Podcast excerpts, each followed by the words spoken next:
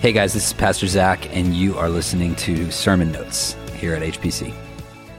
Turn with me to Numbers. We're going to be in 25. Let me give you two minutes of context because it's important. Uh, honestly, I could probably do like a nine part sermon series on just the context here. Israel is on the tail end of the wilderness thing, okay?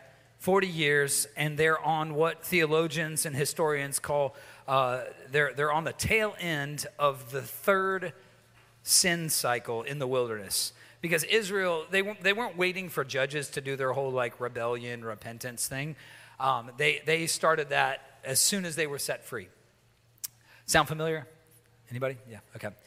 Uh, so there were, I'm not going to get into every time, but you know, there was the golden calf, and there's, you know, the, the, the serpents, and there was the ground opening up, and there was murmuring and rebellion. There were different things uh, where we see these cycles happening, and this is the third and final one of those cycles, and at the end of that cycle. And if you also know the background, then you know that Israel is in an interesting place where they are literally biding time, waiting for a generation to die off who was not permitted to, to come into the promised land. So they were in the wilderness, but they were still um, holding fast to, or somewhat, holding fast to the promises that God had before them while they weren't quite there yet. And honestly, I believe that in many ways, as much as we want to believe that we're in the already but the not yet, as much as we say we're walking in the promises, how many of you know that there is a greater glory before us? How many of you are looking forward to when Jesus comes back and takes his bride home? Anybody in here? A couple of people still believe in the rapture? Okay. So, no, it's good. I know it's not popular these days, but there's a lot of things that aren't popular. I'm not popular, but I'm still talking. So, here we go. Listen, this is the important thing that's happening. They're waiting for this generation to die off, and there's another generation growing up, and they, they have watched and learned this thing. They've seen it play out. So the spies went into the promised land. They came back, the 12 spies, and only two out of 10 were affirming in the confidence of what the Lord had given them. 10 out of those 12 were not. And so the Lord uh, took that personally and said, you don't believe me? You don't think that I'm bigger than those giants? I know that you're not. Okay, let's do another lap around the wilderness. Let everybody die off and let the next generation grow up. So, that generation that were kids that watched their parents miss out on the greatest thing that God had, okay, for them at that time, they're coming full circle now and they're approaching the threshold of the promised land. They're, they're, we're just like just a few stories away from the river, the Jordan, and the crossing and, and divvying up the land and the whole nine. So, right here in this place, you would think if you were this next generation, having seen what they saw, having known what they know,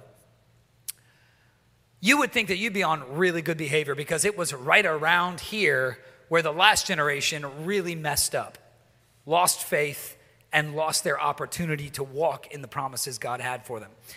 And so in this in, in the couple of chapters just leading up to 25 there's a really cool story. I preached on it years ago on balaam and balak.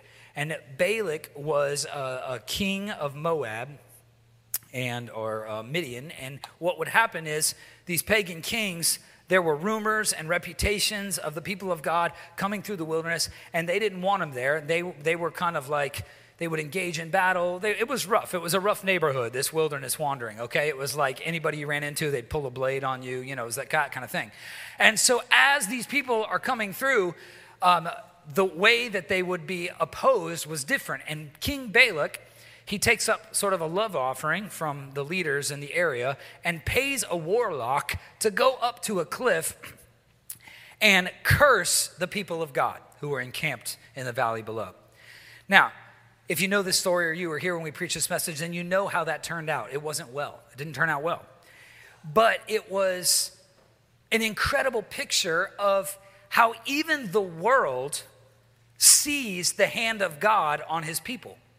How even the world, uh, when they don't want to be aware of it, even when they're in denial of it, There's no getting around the fact that God is doing something in us. And so Balak uh, hires Balaam to go up, and Balaam, who is a, a, a lord of the dark arts, um, tapped into all sorts of spiritual nonsense, is also tapped into the Lord. And he says to Balak, Hey, here's the deal. I can only curse these people if God's cursing them, and I can only bless them if God's blessing them. Basically, what I do, you're just paying me to come in, you know, to tell you what God's already saying. And so he goes up and he does his abracadabra, alakamazu, and wait a minute, a curse didn't come out. What actually came out was this monologue of how great and awesome and mighty our God is. I love this because it's how it works. And the enemy is defeated like mid process. Well, Balak is livid. And so he, you know, he pulls Balaam down by the ear and says, What do you think you're doing? We paid you to do a job. You better get up there and do it. So he takes him to that place again, and, and, and Balaam tries to engage again in casting this spell and speaking this curse, and he ends up prophesying the God given destiny over Israel. This is nuts. You can't make this stuff up. Now, there's a whole part where his donkey turns around and talks to him. I love that part, but our legal team said I can't preach on that anymore because it turned out to be a liability. But anyway, I have a few more years before that expires, hoping that I grow up when I hit 40. The deal is this the deal is this. Balak's mad again. He says, We're going to do this again. Balaam, Balaam goes back up, and now his first attempt, all that came out was talking about how awesome God is. His second attempt was just talking about how awesome the destiny of God's people are. And his third time and final time, and I think Balak said, okay, let's call it after this. His third time, he goes up and he starts talking about how terrible the fate is going to be of any nation that opposes Israel. So this was like a, a zero for three. This is like, it was just this incredible story of how the plans and purposes of God are unavoidable. It's incredible. And yet, chapter 25.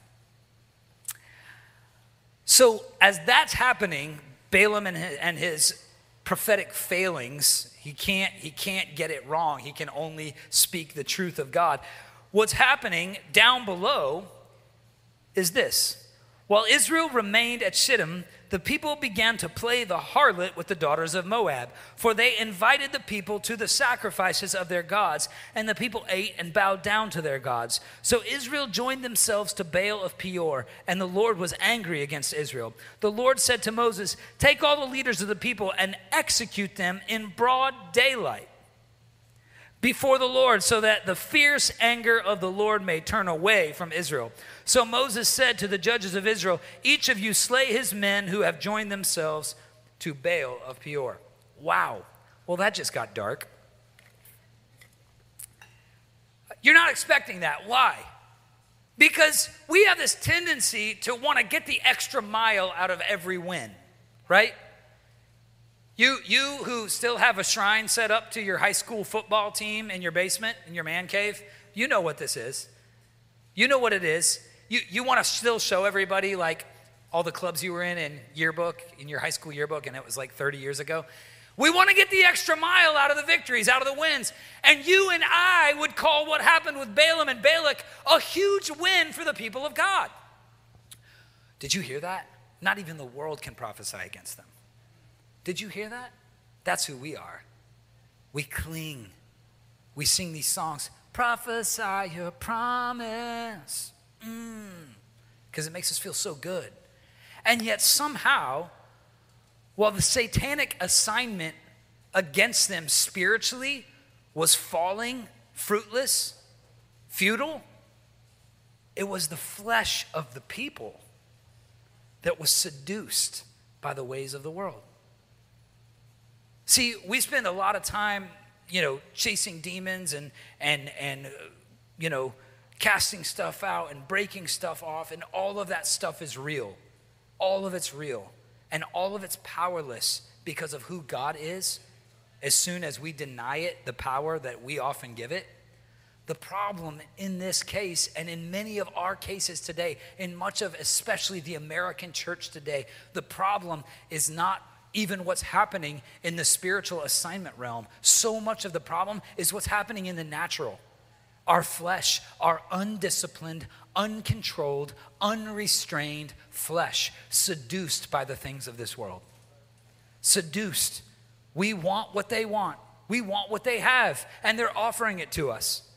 And while, and while we, we jump up and down and say, not even the world could do this, not even the enemy could do this because of who we are in God, the enemy's sitting back chuckling because of who we are in our flesh. See, the context is that Balaam was given a glimpse of God's plan for his people. But, saints, those plans coming to pass in that season with that generation were contingent on God being their God, the Lord being their God. And here's the truth about the wilderness that we're kind of in, in this halfway place between here and heaven. We've been set free.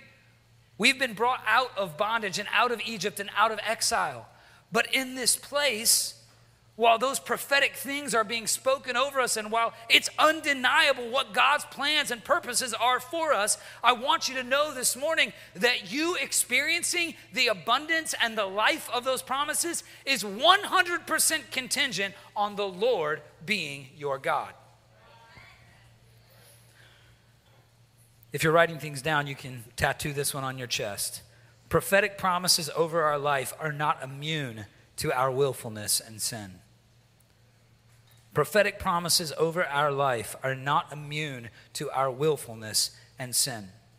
You see, God's people would count it a victory that Balaam saw God's promise and prophesied according, accordingly. God's people would count it a victory. But God counts it a victory when his people live that promise and manifest that prophecy when we're walking in it. We just had, I think I shared this a couple of weeks ago, but there was an incredible man of God by the name of Graham Jones who came and um, shared with our staff um, a couple of weeks ago. And the man had phenomenally insightful and supernatural words over every single one of us. But even he opened the whole morning with a message. And part of that message was to say, hey, Prophetic words are not given to us so that we have something to tape on our refrigerator door. They're not given to us so that we can plaster our mirror with post it notes in the morning and feel better about ourselves. Prophetic words are given to us so that we're reminded to walk in the commands and the statutes in the ways the Lord has long since already called us to walk in.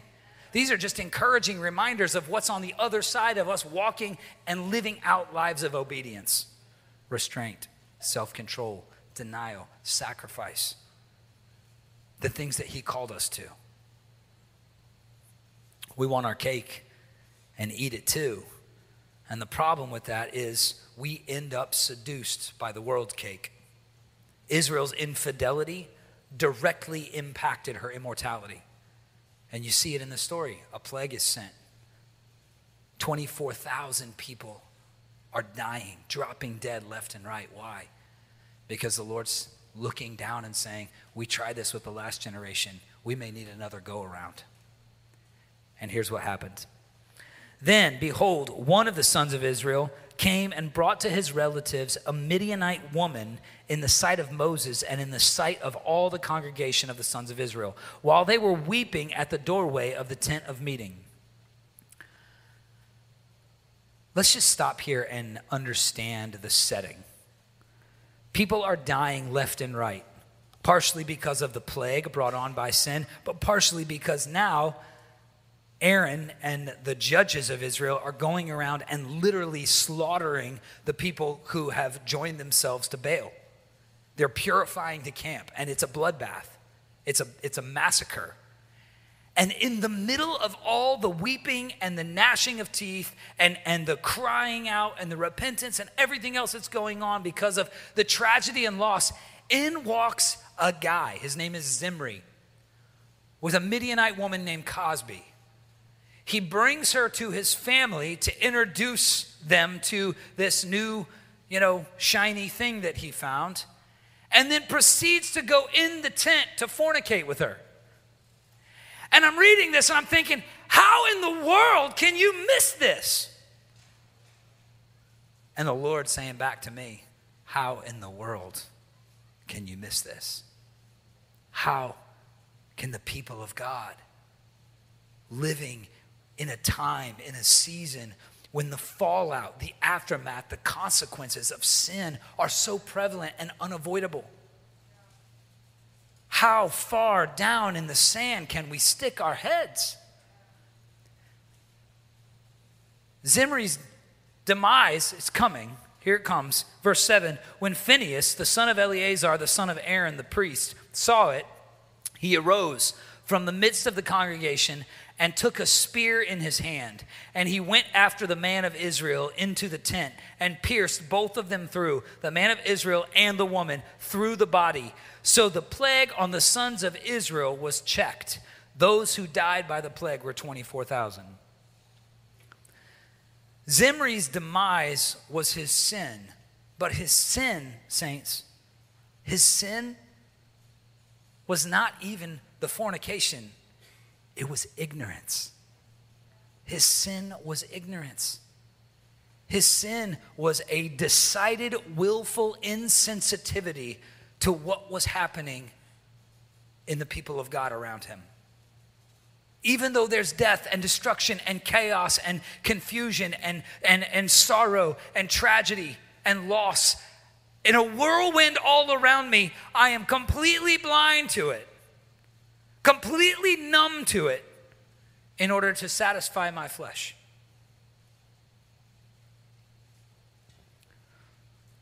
Look at your neighbor and say, Read the room. Read the room. It's so easy to numb ourselves to sin. Zimri, saints, like many of us, we joyfully will bring our sin right in and among a people who are mourning the death and tragedy that this very sin had caused. What does that look like, Zac? What are you talking about? Can you give us some application? Okay, why, why are all of our statistics among the people of God, why are they like not that far off the world? You see, we, we love to talk about the prophetic truth. We love to say, you know, Satan has no hold on me and sing songs about how every curse is broken and all the chains are broken and all the prisoners set free and ba ba ba ba ba ba ba. We love that. We love that. And you know what? It's 100% true. But why aren't our lives changed because of it? Why haven't we been transformed yet? Why is there still a nation full of people identifying as Christians, but who are struggling and suffering and in bondage to all the same stuff the world is? Why is the divorce rate in the church the same as the world? Why are suicide and, and depression and anxiety and, and, and addiction and destroyed homes and, and all the crazy bad stuff that we would love to say just happens out there? Well, the truth is, it's in the church compromise, sexual chaos and confusion, identity, total, total breakdown of identity in the church, in the pulpits. And so we, we've decided since we can't beat them, join them. If we welcome that in, then that means that we can get away with whatever our flesh wants too. And here's the truth it's not working out. Read the room. Read the stinking room. We think that, oh, this is going to fix it. If I can just get out of this marriage, if I can just break this off, if I can just start over, if I can just this, that, the other, if I can just keep myself medicated long enough to, you know, get through this season and the next and the one after that and miss my kid's entire childhood and living life like a zombie. This is not what he called us to all the while singing with Balaam the truths about God's people. Why are we another generation wandering another lap in the wilderness? Having to die out without really seeing what God wants for us? Because we need to read the room. Hosea 4 6. It's one we take out of context all the time, and in this one, it's, it's probably okay too. My people are destroyed for lack of knowledge. My people are destroyed for lack of knowledge. Zimri was destroyed for lack of knowledge. Not knowledge like, like textbook knowledge, not knowledge like he skipped a class or a test he should have been in. Knowledge that I can maybe render for you today as understanding or sensitivity. My people are destroyed for lack of sensitivity because what they needed to know, they would have known if they would have remained sensitive to me. Read the room. Read the room. See, we'll, we'll do things like, and I think back when uh, Roe v. Wade was overturned, I remember, you know, all of us right wing conservative people, and I say us because I'm included. I just don't have a social media account, so how would anybody know? Um, but back when all of that stuff was happening, the church is like, yeah, we won. Pro life. And I'm thinking to myself, that's not our victory. That's not our victory. I don't care how you voted or how you picketed. That's not your victory. Your victory is when no one else wants an abortion. That's the victory that the church was called to. That's walking out the prophetic promise not just clinging to something that we hope we're, we're going to let the we're going to let the United States government we're going to let the local state we're going to let the the White House or the whoever the legislative branch to, like enforce for us the things of the word of God? No. That that's not our victory. I'm grateful. I love it. But our victory happens when we operate according to the commands and the statutes the things laid out for us, the things that will actually reflect those promises in real time to the world, instead of them looking at us and saying, I don't really see any difference. The only difference is they have to fake who they are and we don't. Dang. Y'all hate this message, but I'm telling you. I know I was, tell, I was telling the first service, I'm like, everybody, you know, this is what happens. Like, you come in here and you get spanked, and everybody's queuing up their Joel Osteen podcast for when they leave. Listen, that's fine. That's fine. We tag team, Joel and I. It's like, you know, I'll be the bad guy. You know what I'm saying? I'll be the bad guy.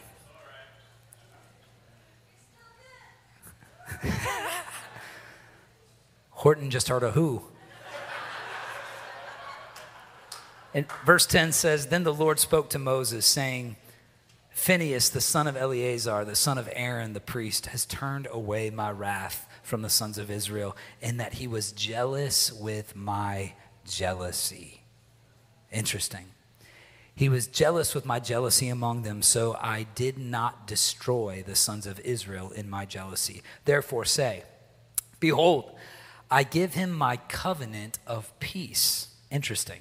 And it shall be for him and his descendants after him a covenant of perpetual priesthood because he was jealous for his God and made atonement for the sons of Israel.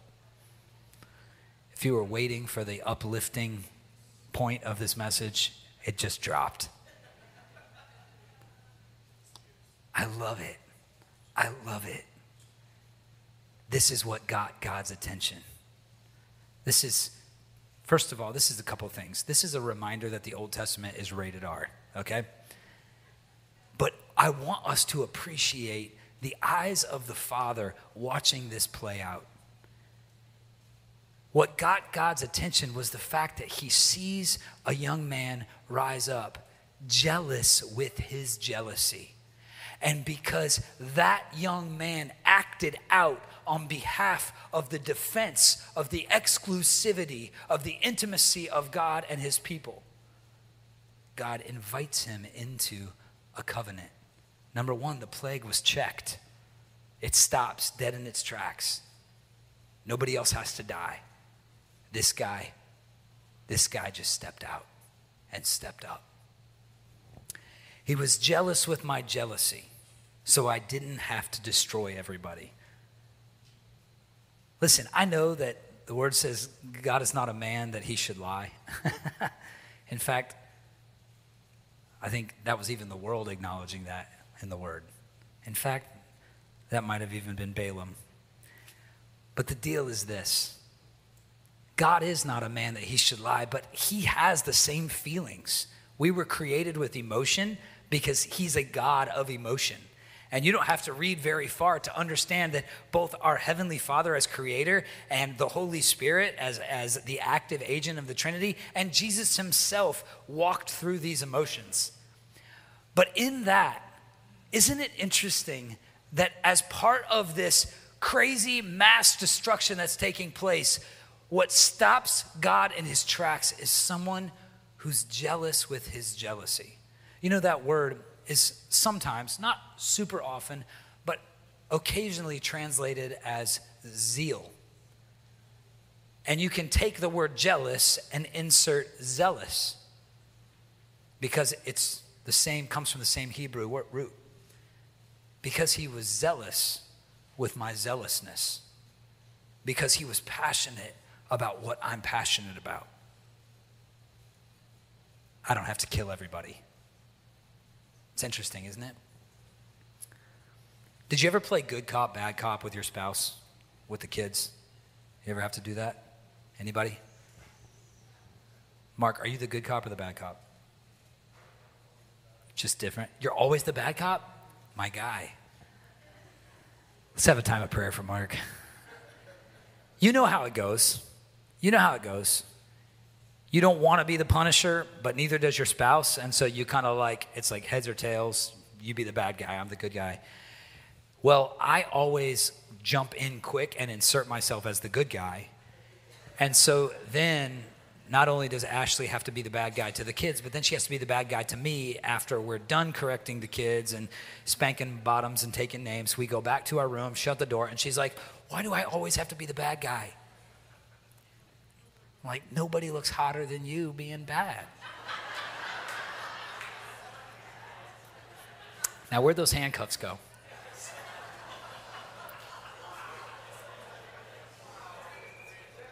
You know, the funny thing about the good cop, bad cop thing is that I think God, I think God wants to play good cop sometimes. I think God wants to play good cop sometimes. And I think He's waiting for some of us to rise up in that Phinehas spirit and to get jealous with His jealousy so He doesn't have to act on it. Because we get to it first. What if we carried that kind of heart for the Father? What if we were that passionate about protecting the relationship that he has with his people that we got to it first? What if, what if we weren't afraid of, of making a scene? What if we weren't afraid of calling out sin when we see it? What if we weren't afraid of, of, of really eradicating and destining for destruction that which seeks to destroy his people? I wonder. I wonder if the church would look different. I wonder if the body of Christ would take on a different air. Sometimes God wants to be the good cop, but it requires us seeking his response and then reflecting it before he has to. Zac, are you saying that God curses people and destroys them today? No, I'm saying we destroy ourselves. This is the new covenant that we live in. We're all free because of the blood of Jesus. We're all free because of the cross. And, and, and no one will stand at this pulpit and tell you that Satan can pluck you from the hand of God because the word says he can't. But it doesn't mean that us on a daily basis aren't jumping out of that hand, free falling, because we want the rush and then just praying that he catches us before we hit the ground. I wish that didn't describe so much of where we're at. But as a church that carries a heart for this region, not just our leadership, but the ministries and the ministers and the worshipers and the intercessors and the Tuesday night crowd that, that, that pours it out at this altar every week. We are believing for God to do something awesome in New England. But, saints, it's not enough just to cling to the prophetic promises anymore. It's not enough just to stand and shout at the top of our lungs, Our God is good and our, and our eternity is secure, and ba ba ba ba ba. Rapid fire, machine gun, drive by prophecies. Even Balaam could do that. We need a Phinehas. We need a Phinehas spirit, a fearlessness to rise up in the bride. We need men and women of God who would rather shish kebab sin than wink at it and pretend it doesn't exist.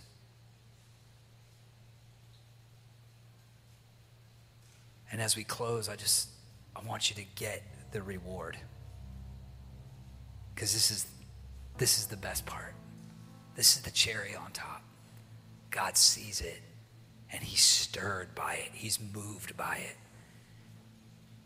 Forget the plague. It was his anger. It was his hurt. He was hurt. Our father was hurt.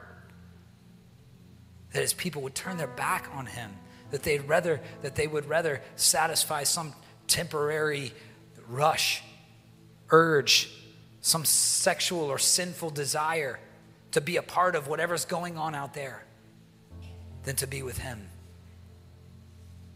That's what was checked that day. And how does He respond? He says, You go tell Phinehas that because of his zeal, because of his confidence to protect what matters to me, I make my covenant of peace with him, and not just him, but his sons and his grandsons and his great grandsons. And forever after that will be a perpetual priesthood. Would you stand with me? You see, the Lord's weapon against generational iniquity is generational intercession. He says, There's a man. There's a man that's not afraid to do the dirty work. There's somebody that's not afraid to call sin what it is and to eradicate it from the camp, to do whatever it takes to obliterate it from the house of the people of God. I remember I told our staff a number of years ago there was one of those big, epic on the news kind of things where infidelity in a in a church leadership, some celebrity situation with the big church that was renowned. I don't remember which one. Isn't that sad? Too many. Too many. And just barely holding it together, which is a typical staff day for me. I'm through tears, I'm saying, listen, if anything like that ever happens here, don't you dare don't you dare come to me and say, I saw that coming. Because that'll be your last day working here. The church doesn't need any more people to tell them what's going to happen after it already happened. We don't need any more people who, with hindsight, can say, eh, yeah, the signs were there. All the markers pointed towards it. Should have probably guessed. No. We don't need any more of the people of God to lose their homes or their marriages or their lives or their jobs or their joy or their peace or anything else. We don't need to lose anything to the enemy. We don't need to forfeit or sacrifice or give up one more day, one more minute to the enemy. That's not what we're called to. But we need that Phinehas spirit. We need that perpetual priesthood to rise up. Saints, Jesus has now become the forever high priest.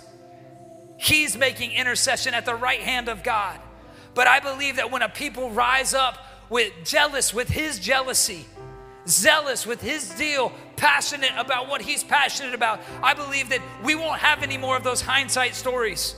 We'll have people calling it out for what it is confronting each other in love and saying, Hey, I love you too much to let this go on. Let me tell you how this ends, and it's not where you want to be. Let me tell you what's down this road you're walking on. Nothing. You don't want to go down that road. And that's where the promise is. That's where the covenant is. The peace that we're after. The thing that we're looking for. God's answer to that iniquity. We don't need to be another generation that does another lap in the wilderness. We need to be a Phinehas that says, This ends now. This ends today. And whatever enemies I have to make, I'm going to be friends with God. Yeah, yeah, yeah. Listen, saints, if you're in the room this morning and there have been prophetic promises spoken over your life, and you, you've got the post it notes on the mirror, and you've got the, you know, you've got the, the Joel Osteen message on repeat, and you're going to live your best life today, and yet for some reason you keep coming up empty.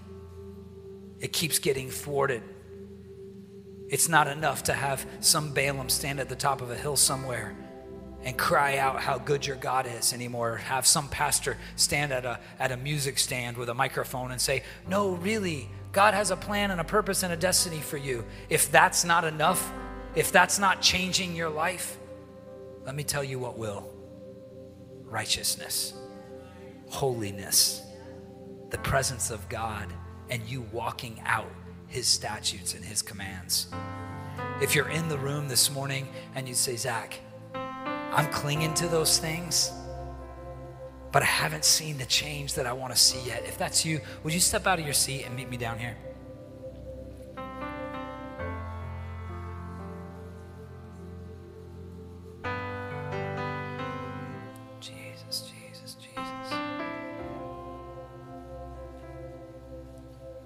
That's good.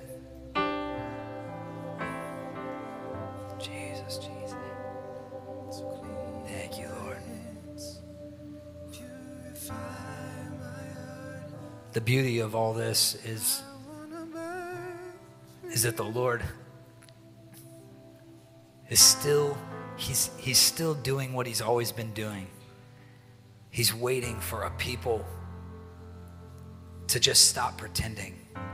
He's waiting for people. He's not concerned about your sin.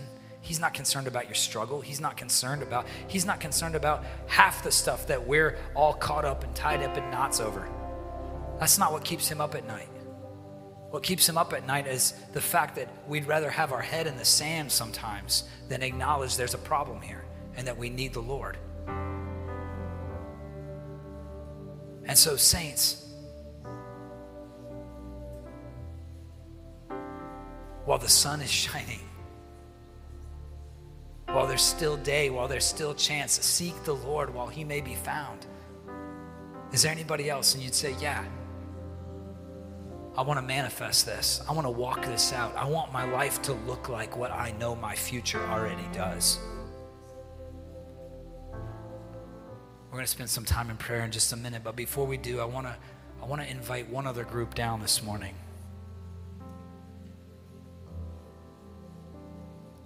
Those in the room and you have been called to this place, this office, this seat of watchman. Maybe, maybe you've never called it that. Maybe it looks like this. Maybe you just see things ahead of schedule. Maybe the Lord makes you aware of things. Maybe there's a discernment in you that runs deep. And you can look across the room, and before anybody sees anything, you pick up on something that's not right. That discernment is part of this. It's part of this priestly legacy and lineage. It's part of what we've been given to make intercession. And we need it. The body of Christ needs it. If that's you, step out of your seat and come down. Take a couple steps forward if you're down here. Take a couple steps forward. I just want to make some room here because God's going to do something awesome.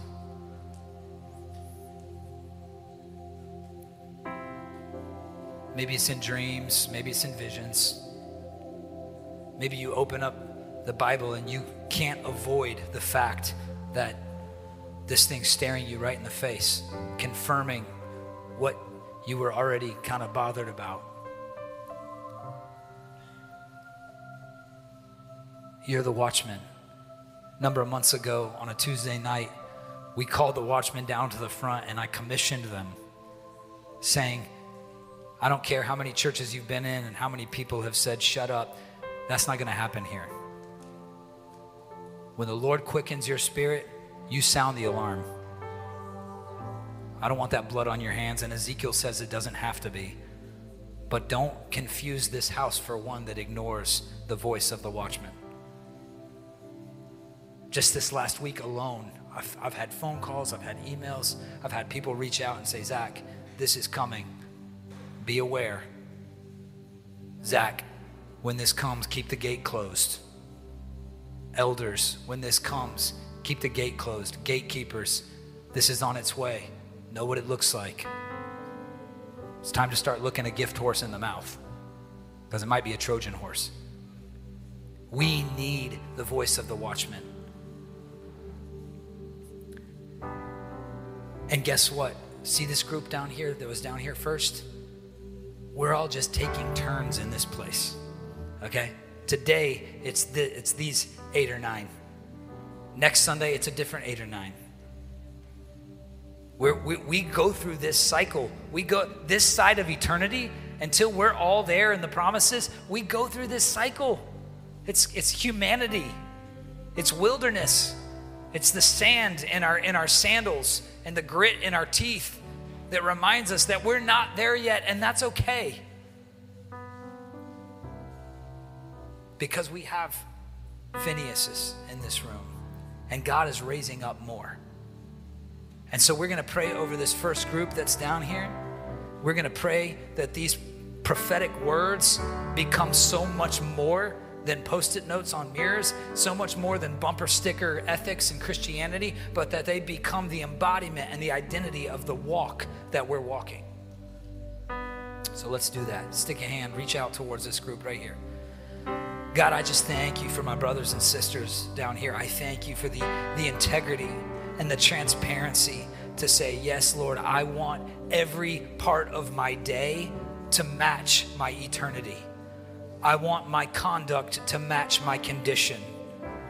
Lord, I want, I want to be bathed in the righteousness and the holiness of Jesus Christ. And so we welcome you, Holy Spirit, to convict the living daylights yeah, out of us, God. Yeah. Lord, we pray that that same thing that went through the camp and, and cut down those things that joined themselves to the world, God, we welcome the bloodbath in our lives eradicate from us, evict from us all that seeks to remove us and hinder us from the call that you have on us. We are not our own, but we have been bought. And so, Lord, we submit ourselves to that end that you would get your reward. God, I pray for freedom over every one of these lives in Jesus' name. Not just the freedom we sing about in songs, but the freedom that, that is undeniable to everyone we cross paths with. God, I pray they smell glory in their hair when they walk by. God, that things begin to shift, transformation takes place, an irreversible, undeniable change. Because this is the generation that's making it over.